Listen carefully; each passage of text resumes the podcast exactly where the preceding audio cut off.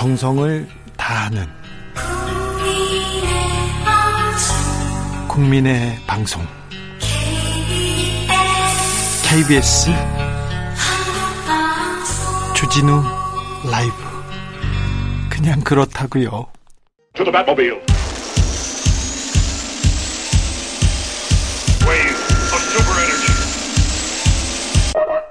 주 기자의 1분.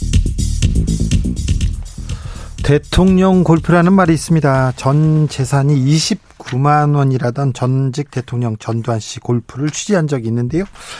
우선 교통체증이 없습니다. 경찰이 교통신호를 쫙 잡아줘가지고요, 쉼 없이 골프장에 도착합니다. 나중에 보니까 돈의 힘이었더라고요. 다 돈. 네. 대통령의 스윙을 보는 거는 불경죄에 가깝습니다. 그래서 골프장에서 라운딩 할 때 앞 두 팀 그리고 뒤 두 팀을 미 없어요. 아예 빼버렸어요. 그래서 여유롭게 골프를 즐깁니다. 캐디와 경호원들은 잃어버린 공을 던져주느라고 바쁘더라고요. 물론 다른 골퍼들한테는 민폐였습니다. 제가 따졌더니 소영원이 이렇게 얘기하더라고요. 대통령의 권한 아닙니까? 이 맛에 대통령 한 것 아닙니까? 라면서 웃더라고요. 대통령 축구란 말도 있어요. 네, 모든 패스가 골문 앞에 한 사람에게 택배 크로스 됩니다. 그분은 밀어 넣기만 하면 됩니다. 막으면 큰일 나죠. 전원 집합합니다. 주로 제대를 앞둔 말년 병장이 대통령 축구를 한다고 하죠. 종교단체 교주도 합니다. 성폭력으로 구속됐던 JMS 정명석 교주 17게임에서 130골 넣었다고 기록했다고 뭐 떠들었었죠. 윤석열 대통령 인사 문제와 관련해서는 지역 안배, 여성 할당 등은 하지 않는다, 이렇게 강조합니다. 능력만 봤다 하면서 자신과 가까웠던 검사들, 검찰 인사만 계속 임명합니다. 권력기관 요직은 왜 검사가 독식하냐고 조선일보도 비판합니다. 윤석열 대통령 과거에 민변 출신이 도배하지 않았느냐, 그게 법치국가라고 얘기하는데요. 도배하지 않았습니다. 권력기관장에 오른 민변 인사가 얼마나 되는지요. 검사를 임명하는 거하고 법치국가가 무슨 상관입니까? 김기춘 전 비서실장도 우병우 전 민정수석도 검사 출신이었습니다. 대통령께서 구속해서 잘 알고 계시겠지만, 검찰공화국이 현실화됐다고 친여 성향 언론들도 우려합니다. 인수위원장 지낸 안철수 의원, 인사는 인사권자의 권한이다, 그렇게까지 걱정할 일은 아니라고 하는데요. 인사는 대통령의 고유 권한 맞습니다. 하지만 걱정됩니다. 능력만 본다고요? 그럼 여성은 능력이 떨어집니까? 호남 출신은요? 지방 출신은 떨어집니까? 검사가 아니면 자격이 떨어집니까? 이것이 공정입니까? 상식입니까? 정권 실세라는 분들은 좀 직언을 하셔야지. 직언을 하셔야죠. 지금까지 주기자 1분이었습니다. 주진우 라이브. 6.1 지방선거 당선인 릴레이 인터뷰 가보겠습니다. 화제 서울시 구청장 두 분 만나보겠습니다. 대통령 집무실이 있는 화제 용산구로 가보겠는데요. 그동안 용산구는 성장현 전 구청장이 3선을 지켜왔는데, 이번엔 새로운 인물 여성 구청장이 뽑혔습니다. 국민의힘 소속 박희영 용산구청장 당선인 만나보겠습니다. 안녕하세요. 안녕하세요. 네, 박희영 민선 8기 용산구청장 당선인입니다. 네, 축하드립니다. 감사합니다. 네, 용산의 맹주. 네, 성장현 구청장을 또 누르고 구청장이 되셨어요. 여성 구청장으로 좀 포부가 남다를 텐데요. 네, 맹주 성장현 구청장을 누른 건 아니고요. 네. 성장현 구청장께서, 네, 3선 연임 제한에 걸리셔서, 네, 이번에 출마를 안 하셨거든요. 네, 그렇죠. 못 하신, 네, 거죠. 네, 제가 발언이, 예, 조금 부정확했습니다. 네.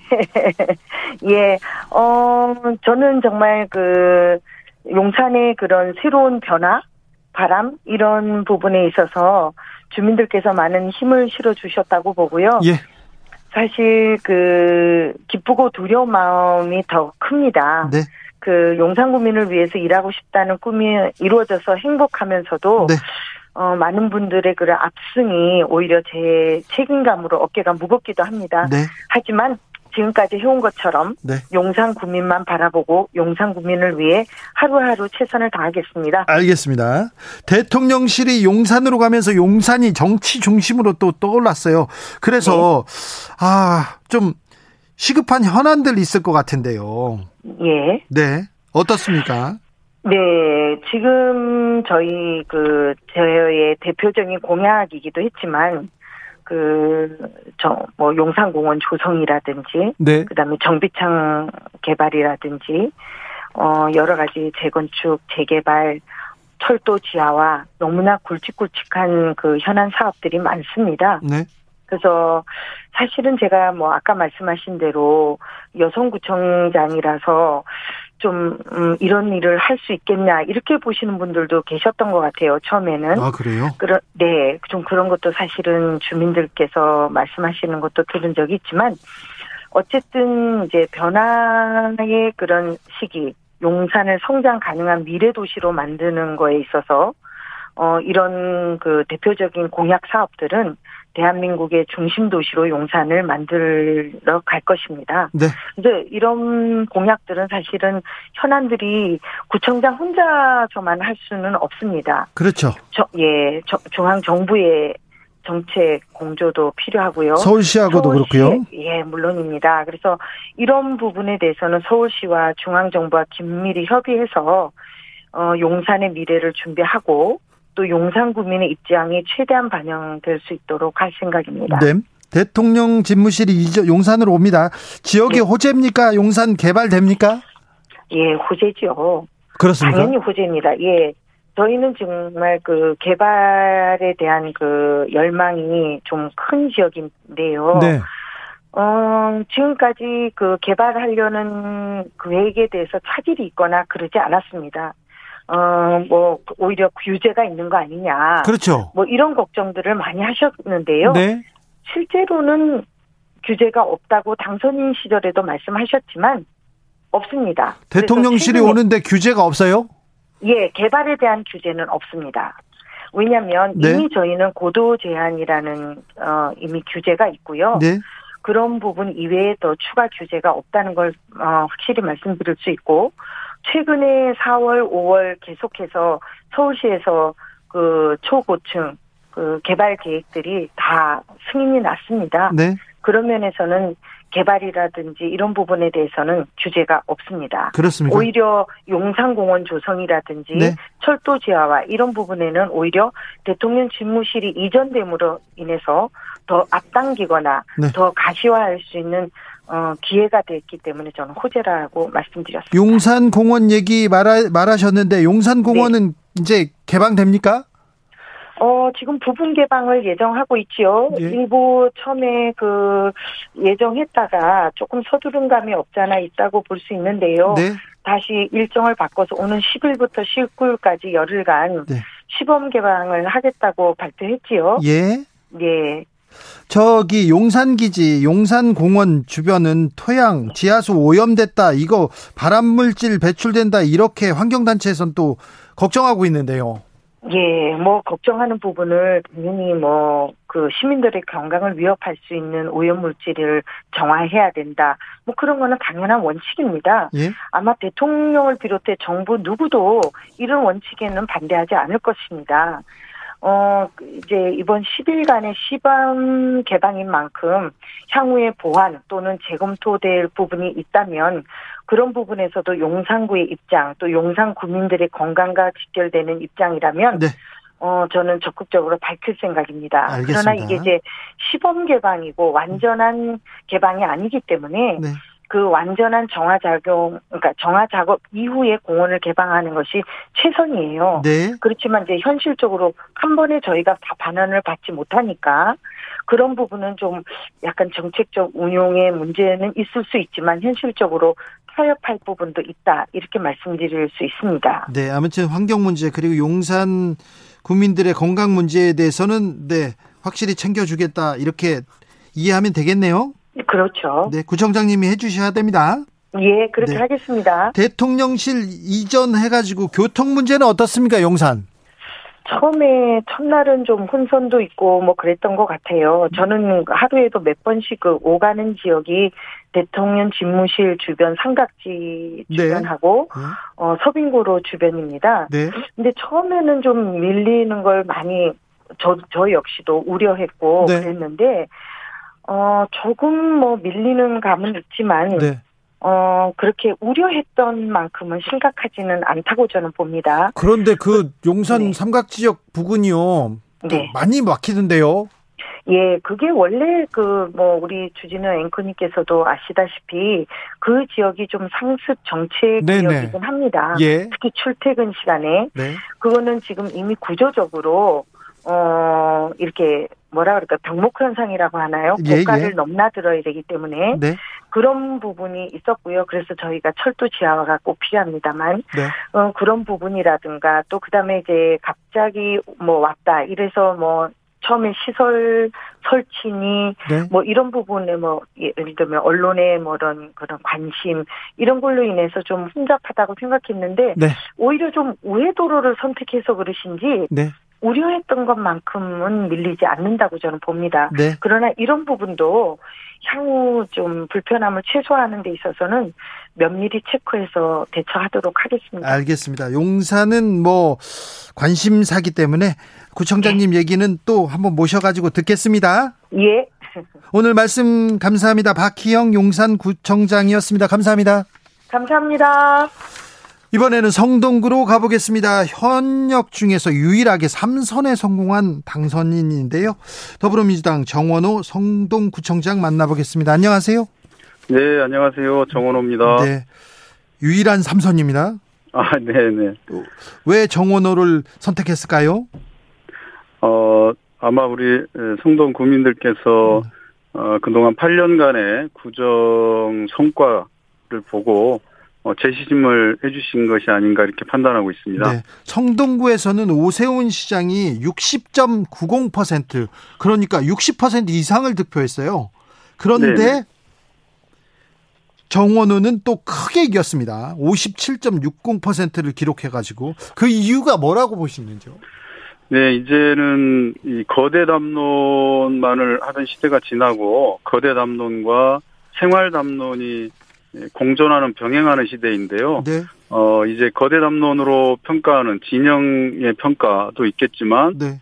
생활 담론으로 해서 각 지역의 현안 문제를 유능하게 풀어낸 것에 대한 평가 이런 것도 존재하는 것 같습니다. 아, 네. 아울러서 코로나를 겪으면서 이제 기초 지방 정부와 이 광역 지방 정부 그러니까 시와 구 간의 업무에 대한 어느 정도의 판단, 그래서 이 생활 쪽으로 아주 밀접한 문제는 기초지방정부인 구에서 하는구나, 라는 것에 대한 인식이 넓어지면서 구와 시를, 시와 구를 좀 구분하는 그런 것이 좀 생기면서 거대 담론 부분은 광역을, 그리고 기초는 생활 담론에서 유능하게 해결할 수 있는, 지역 문제를 해결할 수 있는 그런 것을 좀 선택한 것이 아니냐 이렇게 저는 좀 평가하고 있습니다. 그래서 광역은 오세훈 시장님을 하시더라도 네. 또 기초정부는 그동안 지역에서 성과를 내고 현안 문제를 해결한 그런 구청장을 또 신임해 주는 그래서 전체의 투표자의 20% 분들이 이렇게 교차로 투표를 하신 거거든요. 네, 그렇죠. 그래서 예, 오세훈 시장님을 찍으신 분들 중 3분 중에 한 분은 저를 다시 찍어주신 거니까 네. 굉장히 그런 부분에서 그렇게 작용한 것이 아닌가 이렇게 생각하고 있습니다. 오세훈 시장은 4선입니다. 서울 시민이 오세훈 시장을 선택한 이유는 뭔가요? 제가 정확하게는 말씀드릴 수 없겠습니다만 제가 생각할 때는 오세훈 시장님이 이제 1년 조금 남짓 되지 않으셨습니까? 네. 그래서 이제 계획 같은 걸 쭉 세우셨는데 네. 그 계획에 대한 기대감, 그것과 함께 이제 현 정부에 대한 기대감 이것이 어우러진 것이 아닌가 저는 그렇게 보고 있습니다. 네. 송영길 후보는 왜 표를 많이 얻지 못했을까요? 그러니까 어쨌든 대선의 연장선의 성격이 있었기 때문에 그렇지 않을까 싶습니다. 알겠습니다. 네. 주진우 라이브에서 전국 최초로 경력 여성 조례를 만들어서 임신을 하고 육아를 한 가정주부들도 절대 경력 단절이 없게 만드는 그런 조례를 만들었다 하면서 저희가 성동구를 한번 소개한 적이 있어요. 네네, 저도 들었습니다. 아, 그러셨어요? 네, 네네. 아무튼 그런 것처럼 성동에서는 이렇게 주민들을 위해서 이런 조례도 만들고 이런 몇 가지 또 자랑할 만한 일들이 있어요. 네네. 또 다른 것도 있습니까? 네, 일단 그 지역의 현안 문제는 별도로 하고요. 네. 아마 전국적으로 이제 관심이 됐던 일들을 좀 말씀을 드리면, 네. 그 젠트리피케이션이라고, 그렇죠, 심각하죠. 예, 상권이 활성화되면 그걸 일구었던 상인들이나 젊은 청년, 우리 저 상인들이, 네. 오히려 임대료가 올라가면서 이렇게 다른 데로 내몰리는 현상. 쫓겨나요. 예, 그래서 결국은 나중에 가면 상권이 쇠퇴하는, 네. 그런 것들이 반복이 됐지 않습니까? 그런데, 네. 이거를 저희가 막아보자고 하는 젠트리피케이션 방지 조례를 만들어서 저희 성수동에, 네. 적용을 해서 성공한 사례. 그래서 이것을 저희가 전국적으로 이런 조례를 확산시키면서 이걸 국가의 법으로도 좀 만들어달라는 취지의 운동도 했는데요. 네. 그게 결국은 이제 법까지 제정되긴 했습니다만은, 네. 그래서 그런 정책도 있고요. 또 코로나 시기에는 저희가 필수 노동자 보험이 지원에 관한 조례도 만들었었는데요. 필수 노동자들이라고 하는 것이 이제 우리가 흔히들 말씀드릴 수 있는 게 이제 간호사님들하고 돌봄 인력들, 그리고 뭐 경비원, 청소원 이런 분들, 운수, 그다음에 배달 라이더들 이런 분들, 사회가 존재하고 구성되고 운영되기 위해서 꼭 필수적인 분들인데, 네. 그동안 크게 이제 존중받거나 이렇지 못한 부분들에 대해서 우리가 존중하고 대우하자라는 운동도 하고, 거기서 필요한 것들을 법제화하는 조례를 만들었는데, 이것도, 네. 전국적으로 반향이 나타나서 결국 그게 법으로도 제정됐지 않습니까? 국회에서. 알겠습니다. 예, 네. 예, 그런 것도 좀 말씀드릴 수 있을 것 같습니다. 네, 자랑은, 네. 거기까지 하겠습니다. 네, 네. 뭐 정책도 많이 만드셨군요. 아, 네네. 성수동, 서울숲 거기가 뚝섬 일대가 성동이군요. 네네, 그렇습니다. 아, 여기 부동산 개발, 여기는 어떻게 개발됐지, 여기 신흥 부촌이고 뭐 신흥 역세권이다 뭐 계속 얘기 나오는데요. 네네. 부동산 정책 어떻게 펼지 관심사입니다. 특별히 오세훈 시장과는 어떻게 발맞출지 이것도 걱정하는 분도 있고요. 네네네. 일단, 부동산 정책은 어쨌든 기존의 정책들이 좀 보완돼야 되고, 이런 것이 필요하다고 지금들 동의하시는 거 아니겠습니까? 그래서, 네. 이제 보완 정책들이 나오는 게 지금 오세훈 시장님하고 현 정부에서 보완 정책들이 나오고 있는데요. 그 정책이 기본적으로 시장의 요구에 부합하는 정책들을 만들어내고 있다고 보고, 그것이 그렇게 올바로 실현된다고 한다면 많은 부분에 보완이 있지 않을까 싶습니다. 그래서 일단 아직 구체적으로 그 정책이 실현되고 있지 않기 때문에, 네. 이제 조금 더 지켜보면서 잘, 네. 되기를 기대하고 있습니다. 오세훈 시장의 부동산 정책은 방향이 어떻습니까? 오세훈 시장님께서 결국 세금이라든지 이런 건 정부 정책으로 결정이 되는 거니까요. 예. 부동산의 가장 큰 문제는 어쨌든 그 세금 부분하고 공급하는 부분인데, 공급 부분은 이제 서울시에서 할 수 있는 건데, 네. 그 공급을 늘리기 위해서 여러 가지 새로운 정책들을 이제 막 발표하고 계획해서 발표하는 단계고, 집행은 이제 진행이 아직 더디게 되고 있지만 곧 되리라고 봅니다. 그래서 그것이 진행이 된다면 공급이 많이 늘어날 거라고 보고, 현재 서울에서 공급이 필요하다고 보는 거니까요. 그런 부분이 잘 진행되면 좋겠습니다. 네. 지방 분권 활성화, 지방 정부의 권한 강화, 이거는 계속해서 목소리는 나오는데 아직은 부족한 것 같습니다. 어떻게 노력해야 될까요, 우리 사회가? 네, 지방 분권, 지방자치 효능감이나 이런 것은 코로나19를 통해서 확인이 된 건데요. 네. 이제 이것이 지속이 되려고 또 확대가 되려면 저희가 재정 문제가 제일 중요합니다. 국세와 지방세 비율이 8대2 정도 수준에서 문재인 정부에서 획기적으로 하겠다 해서 지금 7.5대 2.5까지는 왔는데, 네. 이게 겨우 그 정도 수준이거든요. 보통은 6대4까지는 가야 선진국 수준이라고 얘기하는데, 그렇게는 못 가더라도 이번 정부 하에서 7대3 수준까지만이라도 가져왔으면 좋겠다.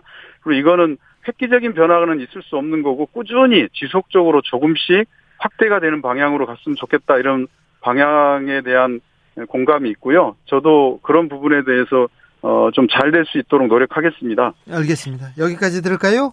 네, 감사합니다. 정원호 성동구청장 당선인이었습니다. 정치 피로, 사건 사고로 인한 피로, 고달픈 일상에서 오는 피로. 오늘 시사하셨습니까? 경험해보세요. 들은 날과 안 들은 날의 차이. 여러분의 피로를 날려줄 저녁 한 끼 시사. 주진우 라이브.